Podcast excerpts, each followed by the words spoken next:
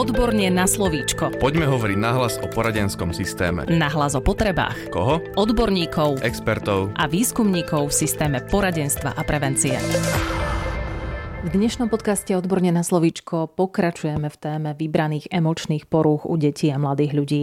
Rozprávať sa budeme o depresii, a to spolu so psychologičkou Janou Bezákovou, ktorá vo výskumnom ústave detskej psychológie a patopsychológie pracuje ako interná expertka v rámci národného projektu Usmerňovať pre prax a zároveň pracuje aj ako psychoterapeutka v súkromnej praxi. Vítajte. Dobrý deň, ďakujem za pozvanie. Depresívna porucha patrí medzi najčastejšie sa vyskytujúce duševné poruchy. To je všeobecne známe. Vieme si ale definovať jej súčasnú diagnostickú klasifikáciu? Možno, že by som sa v začiatku oprela o diagnostické kritéria medzinárodnej klasifikácie chorôb, kde je depresia zaradená do kategórie F30, F39, to sú afektívne poruchy. Ide tam v podstate o balík porúch, ochorení, pre ktoré je príznačné zmena nálad a afektov. Je to celé spektrum poruchy nálad od depresie, od skľúčenosti cez úzkosť až možno, že napokon po maniu. Depresiu môžeme deliť na ľahkú, strednú a ťažkú. A depresia je potom ochorenie, kedy dochádza k anhedónii, poklesu aktivity a energie. Je to taká strata schopnosti radovať sa v živote aj napriek tomu, že v živote toho jedinca možno, že existujú momenty, ktoré by inokedy v ňom vyvolávali radosť a nadšenie. Je to strata záujmu o dianie okolo seba, izolácia, vyčerpanosť, únava, človek naozaj ako keby prechádza do takej psychomotorickej retardácie, je tam oslabenie koncentrácie, pomalšie tempo, aj reči môžeme zachytiť, sebevražedné myšlienky, zníženie sebavedomia a také obviňovanie sa. Možno by som ešte doplnila, že v prípade detí môžeme hovoriť aj o poruche F92, to je zmiešaná porucha správania a emotivity, ktorá sa teda dosť často diagnostikuje uh, u detí a dáva sa do diagnostického záveru pri deťoch. Takže tam dochádza nielen k depresívnemu ladeniu, ale aj k nejakému disociálnemu alebo agresívnemu prejavu u týchto detí. Už ste to trocha naznačili, ale ako sa zvykne depresia prejavovať práve u detí a mladých ľudí? Zaujímavé je, že u detí a mladých ľudí sa prejavuje trošku inak ako u dospelých a je to diagnosticky náročnejšie, ako keby vedieť odhaliť depresiu u detí. U dospelých má také základné prejavy ako anhedónia, taká tá skľúčenosť, také depresívne myšlienky, ponúre myšlienky, strata energie, strata nejakej radosti a takej všeobecnej nejakej aktivity, poruchy spánku ale u detí sa to kombinuje a je to mnoho náročnejšie. U detí môžeme napríklad pozorovať nielen stratu energie alebo nejakú vyčerpanosť, ale zároveň môžeme u nich sledovať a vnímať nejakú agitovanosť alebo niekedy až také nabudenie. Môže sa to javiť aj ako ADHD, porucha hyperaktivity a pozornosti. Tieto deti môžu byť emočne labilné. Tá emočná labilita sa môže prejavovať plačlivosťou, ale aj vybuchmi hnevu, neistotou, záchvatmi plaču alebo nejakou beznádejou, kolísaním nálad, zniženým sebahodnotením. Čo sa týka v rovine dokonca v somatickej, tak eh, tam sa to môže prejavovať ako nielen poruchy spánku, ale deti často somatizujú, takže môžu to byť bolesti brucha, bolesti hlavy, nechutenstvo. V oblasti sociálnej to môže sa u nich prejavovať buď ako izolácia, alebo práve zase naopak ako inklinovanie k nejakým skupinám a k nejakým osobám, až taká prílnavosť a veľká ovplyvniteľnosť týmito skupinami a môže sa to u nich prejavovať aj takými prejavmi vo správaní, ako je napríklad e, seba poškodzovanie, promiskuita, látkové závislosti, teda už také kategórie, ktoré radíme do tých spomínaných poruch správania. Takže je to rozšírené pole tých prejavov A ešte možno by som povedala, že čím je dieťa mladšie, tým viacej je to opačné správanie ako u tých dospelých, že viacej je tam také tie vybuchy hnevu, taká tá agitovanosť, podráždenosť. A čím sa to dieťa ako keby dostáva do toho dospelého veku, že je už nejaký adolescent, tak tedy skôr možno, že môžu prichádzať už aj tie smutné nálady, také tie ponuré myšlienky, ale sú pritom teda aj tie rizikové formy správania prítomné. Ako je možné, že sa depresia môže prejavovať takým širokým spektrom správania? U detí je to podmienené tým, že pokiaľ deti zažívajú taký ten vnútorný nepokoj, pokiaľ deti prežívajú takú tú beznádej vnútornú, tak nedokážu si s tým sami nejak pomôcť. Je to možno, že problém to, že dospelí ľudia si to nevšímajú, častokrát to berú, že čo môžu mať deti, aké problémy a tie deti ostávajú na to same a v podstate potom eh, hľadajú spôsoby, ako sa s tým eh, nepríjemným vnútorným pocitom vyrovnať. A, a to môžu byť práve tieto rôzne formy eh, správania, pretože každá tá forma správania má nejaký spôsob ventilácie toho vnútorného napätia, ktoré to dieťa zažíva. Či už ide o seba poškodzovanie, či už ide o návykové látky. Vždy je to pre nich aspoň na chvíľu taký pocit eh, ventilácie toho vnútorného napätia a tým, že nevedia, ako si môžu pomôcť, eh, neuvedomujú si, čo môžu mať za problém, tak hľadajú takéto, by som povedala, nevhodné formy správania a nehľadajú ich cieľene, ale jednoducho vidia v tom nejaký chvíľkový únik a možnosť vytesnenia tých nepríjemných stavov a pocitov. Môžeme len na základe týchto prejavov u detí a mladých ľudí mať podozrenie na depresiu? Netvrdila by som, že je tam také čisté rovna sa, 100% rovna sa ale asi vždy ako odborník, keď pracujem s dieťaťom, u ktorého vidím takéto prejavy, tak si kladem otázku, že čo je za tým, pretože ak vidím u dieťaťa nejaké deštruktívne formy správania, či už k okolitému svetu, k skupine ľudí alebo samého k sebe, tak sa pýtam sama aj seba, čo ho k tomu vedie, ako sa musí cítiť, čo prežíva. Samozrejme, že pri takýchto formách správania sa môžu podielať aj iné nejaké psychické ochorenia alebo diagnózy, ale vždy pracujem aj s takouto nejakou uh, hypotézou, že za takýmito formami správania môže byť napokon tá depresia u toho dieťaťa. Povedali sme si, že depresia môže mať mnoho podôb. Aký je postup pri jej diagnostike? Depresiu môže diagnostikovať psychiatr, teda pedopsychiatr. Jedine on dáva závery diagnostické s tým, že podklady k tomu mu častokrát robia klinickí psychológovia. Vyšetrenie používajú na to rôzne testové batérie, dotazníky.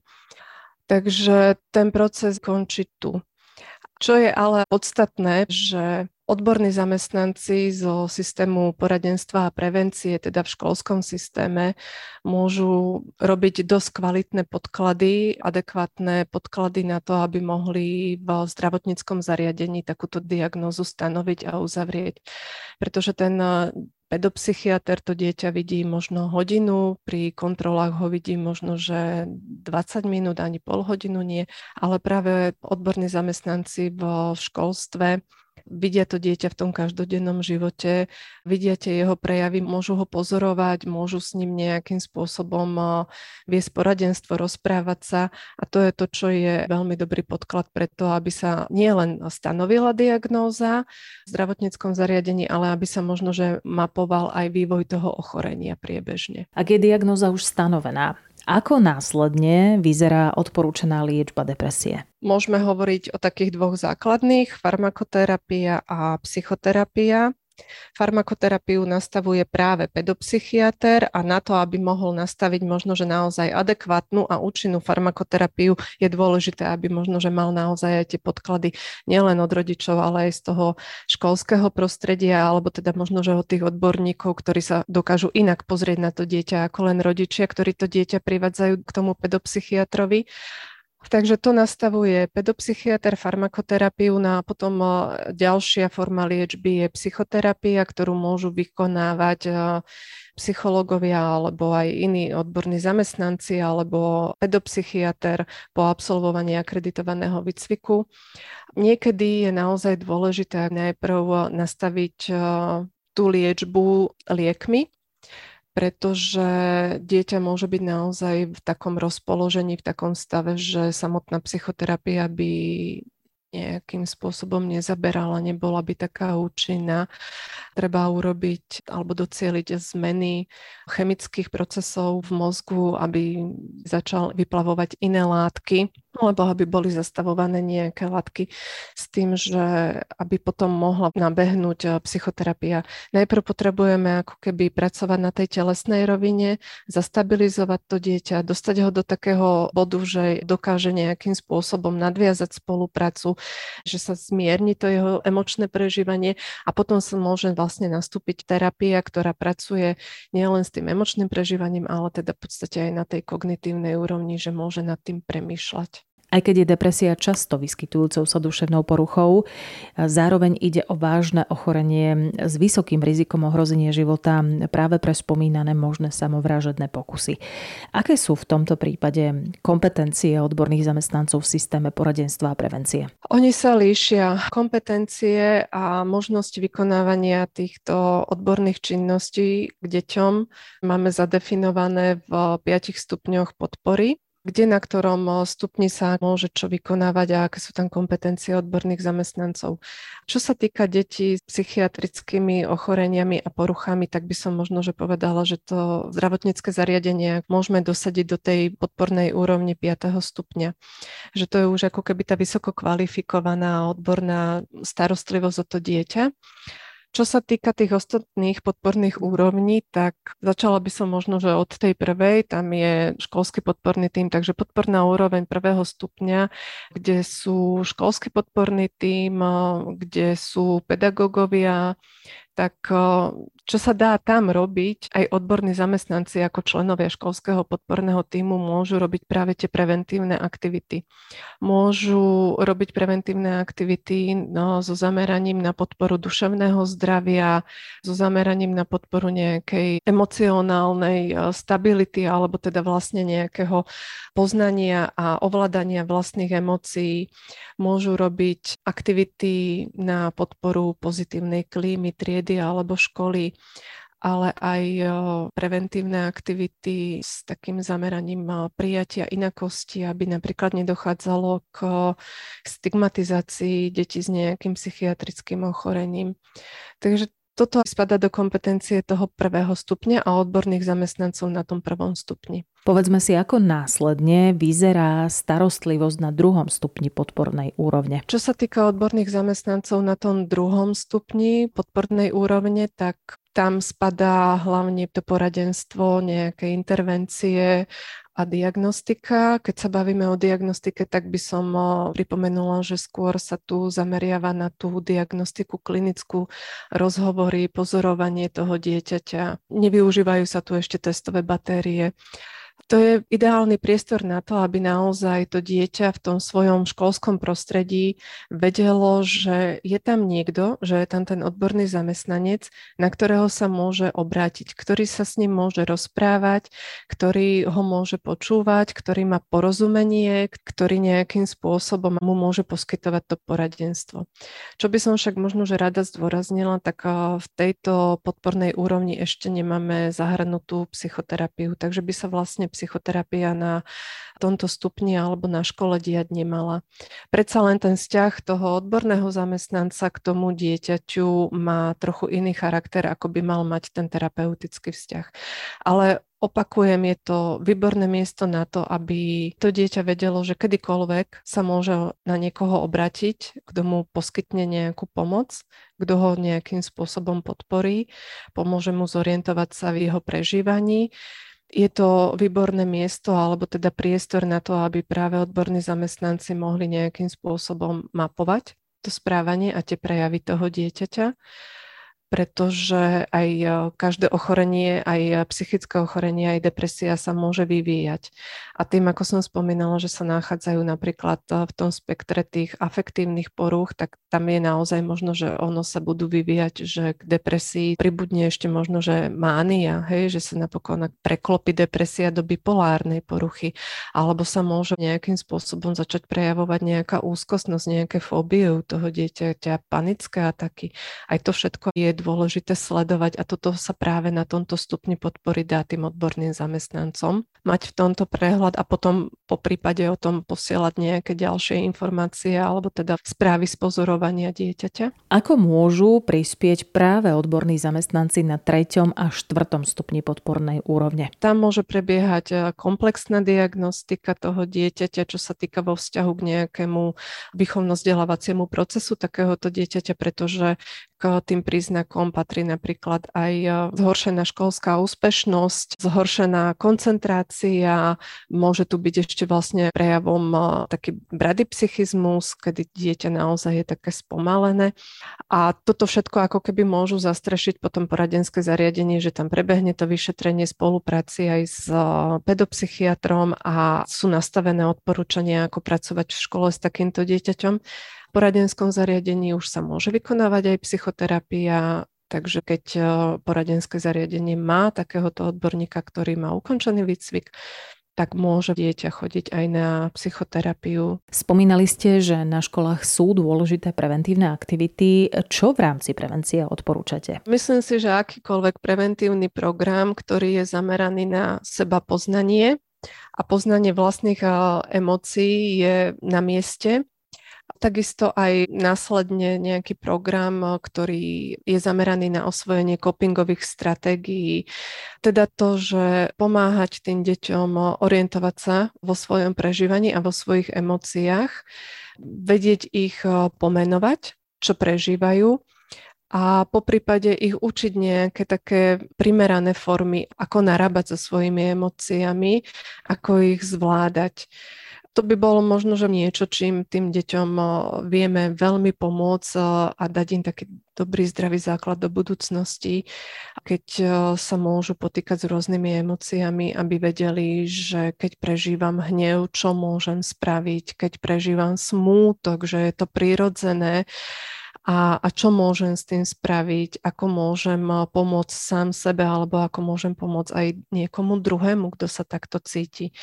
Takže ja si myslím, že toto je veľmi dobré, ak by sa takýmto spôsobom realizovali tie preventívne aktivity pre deti aby porozumeli svojmu správaniu, aby možno, že nehľadali tie alternatívne a niekedy možno, že nešťastné, nevhodné formy správania, ale aby mali takú tú stopu, nejakú vedomosť, že akým iným spôsobom sa môžu vyrovnať so svojim prežívaním. Keď hovoríme o emóciách a o tom, ako ich zvládať, napadá mi informácia, ktorá sa v súčasných médiách často hovorí a to, že u detí došlo k výraznému nárastu duševných porúch. Autori niektorých psychologických či výchovných kníh nazývajú aktuálnu generáciu detí a mladých ľudí ako snehové vločky. Môžeme usudzovať, že táto generácia je menej psychicky odolná? Myslím si, že nie sú deti menej psychicky odolné ale že to, čo sa dostáva k ním do kontaktu, je naozaj eh, dosť eh, zaťažujúce. Každá generácia si svojím spôsobom zažíva nejaké náročné obdobia a každá generácia sa s tým, eh, dá sa povedať, že vyrovnávala po svojom. Niekedy sa o tom nerozprávalo, niekedy sa to neriešilo dospelí ľudia aj deti utapali svoje problémy práve v týchto nevhodných formách správania. Bola naozaj veľká miera alkoholizmu, ako u dospelých, tak aj detí. Rôzne iné závislosti. Takže ja si myslím, že nejaký extra veľký rozdiel v tom nie je. A myslím si však, že tým, že naša doba je, teraz by som povedala tak technologicky popredu, tak toto zvyšuje takú nejakú náročnosť, že sa k nám dostávajú rôzne informácie. A naozaj je problém aj pre tie deti v tých uh, všetkých informáciách, tom všetkom, čo sa deje vo svete, v tom celom nejakom takom ako aj celosvetovom, ale aj spoločenskom nejakom eh, vývine si nájsť taký ten eh, vnútorný pocit bezpečia a takej istoty. Máme tu vojenský konflikt na Ukrajine, Mali sme dva roky pandémie. Deti to vnímajú, deti si to uvedomujú, pýtajú sa, čo to znamená pre nich, zažívajú rôzne obmedzenia, zažívajú strachy, takže toto je niečo, čo k ním prichádza zvonku a nejakým spôsobom eh, to ovplyvňuje ich prežívanie.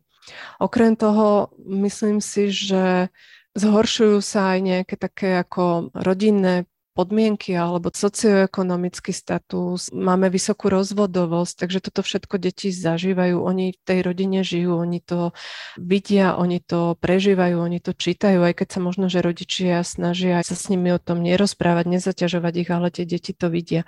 A tieto udalosti v rodine nejakým spôsobom čítajú a pokiaľ sa s nimi o tom nerozpráva primerane samozrejme veku, tak e, im z toho vystupujú rôzne ďalšie neistoty a otazníky. Takže to je ďalší priestor v ich živote, ktorý môže byť naozaj stresujúci. A potom je tu samozrejme aj škola, školské prostredie. My máme napríklad e, zistené, že šikana je naozaj e, veľmi častý jav školy sa tvária, že šikana neexistuje, neriešia ju, ale tie deti to zažívajú. Školy sú ešte stále nastavené výkonovo, aby tam deti podávali výkony. Sú stále nejakým spôsobom skúšané, overované ich vedomosti, zažívajú pritom stres. Takže ja si myslím, že oni majú toho celkom dosť naložené tie deti v dnešnej dobe, aby naozaj to ich psychické zdravie bolo ohrozené. Že tých stresových situácií je naozaj veľmi veľa. A čo sa týka zhoršenia psychického zdravia, tak sa to netýka len detí, ale týka sa to aj dospelých. Takže neviem, že či môžeme hovoriť o nejakých labilnejších deťoch, lebo aj dospelí, ako v tých psychiatrických ambulanciách je nárast klientely a nárast pacientov nielen v tom detskom veku, ale aj v tej dospelej populácii. Takže asi naozaj sa tá záťaž nejakým spôsobom prejavuje a je veľmi vysoká v dnešnej dobe. Pani Bezáková, náš čas sa kráti. Čo ešte dodáme na záver? Tak ako som rozprávala o preventívnych aktivitách, ako môžu byť naozaj prínosné, tak by som chcela povzbudiť eh, všetkých odborných zamestnancov v systéme poradenstva a prevencie, ale aj eh, pedagógov, aby sa naozaj eh, snažili s deťmi o týchto témach rozprávať, aby to nejakým spôsobom nebagatelizovali, Veľa ľudí si povie, že čo môžu mať mladí ľudia, aké problémy, aké starosti, ale naozaj aj títo mladí ľudia, aj deti sa môžu trápiť tým, čo zažívajú a je dobré, aby mohli aspoň v škole sa o tom rozprávať. Alebo aby sa naučili, že konečne v škole sa dá o tomto rozprávať. Že tá škola je priestor preto, kde môžu spoznávať aj seba, učiť sa aj o sebe, nie len o rôznych javoch, ale aj o sebe a učiť sa aj dobrým vzťahom. Ono sa hovorí, že vzťah lieči. A keď sa o deti zaujímame, keď sa s nimi rozprávame, keď nás zaujíma ich prežívanie, tak budujeme ten vzťah keď deti vedieme k tomu, aby dokázali sami medzi sebou takýmto spôsobom eh, spolu nažívať, zaujímať sa jeden od druhého, rozvíjať a kultivovať tie ich vzťahy, tak im dávame ako mm, možno, že veľmi dôležitú barličku alebo zbraň, ako bojovať a, a postaviť sa možno, že tým všetkým eh, krízam, ktoré zažívajú. Pretože som presvedčená o tom, že vzťahy a dobré vzťahy môžu byť veľmi nápomocné deťom pri zvládaní akýchkoľvek e, ich e, kríz a, a náročných e, situácií. Dobré vzťahy s, s rovesníkmi a dobré vzťahy s dospelými osobami môžu byť naozaj liečivé, môžu im pomáhať prekonávať rôzne ich ťažkosti a trápenia a na druhej strane to môže byť ako keby dobrá výzbroj do budúcnosti a keď majú za sebou spomienku na dobré vzťahy, že ich mal niekto rád. Dnes sme sa v podcaste Odborne na slovičko venovali téme depresie. Hostkou bola psychologička Jana Bezáková, ktorá vo výskumnom ústave detskej psychológie a patopsychológie pracuje ako interná expertka v rámci národného projektu Usmerňovať pre prax a zároveň pracuje ako psychoterapeutka v súkromnej praxi. Ďakujem veľmi pekne za vašu návštevu v štúdiu. Ďakujem aj ja. Podcast Odborne na slovíčko sa realizuje vďaka podpore z Európskeho sociálneho fondu a Európskeho fondu regionálneho rozvoja v rámci operačného programu Ľudské zdroje. Odborne na slovíčko.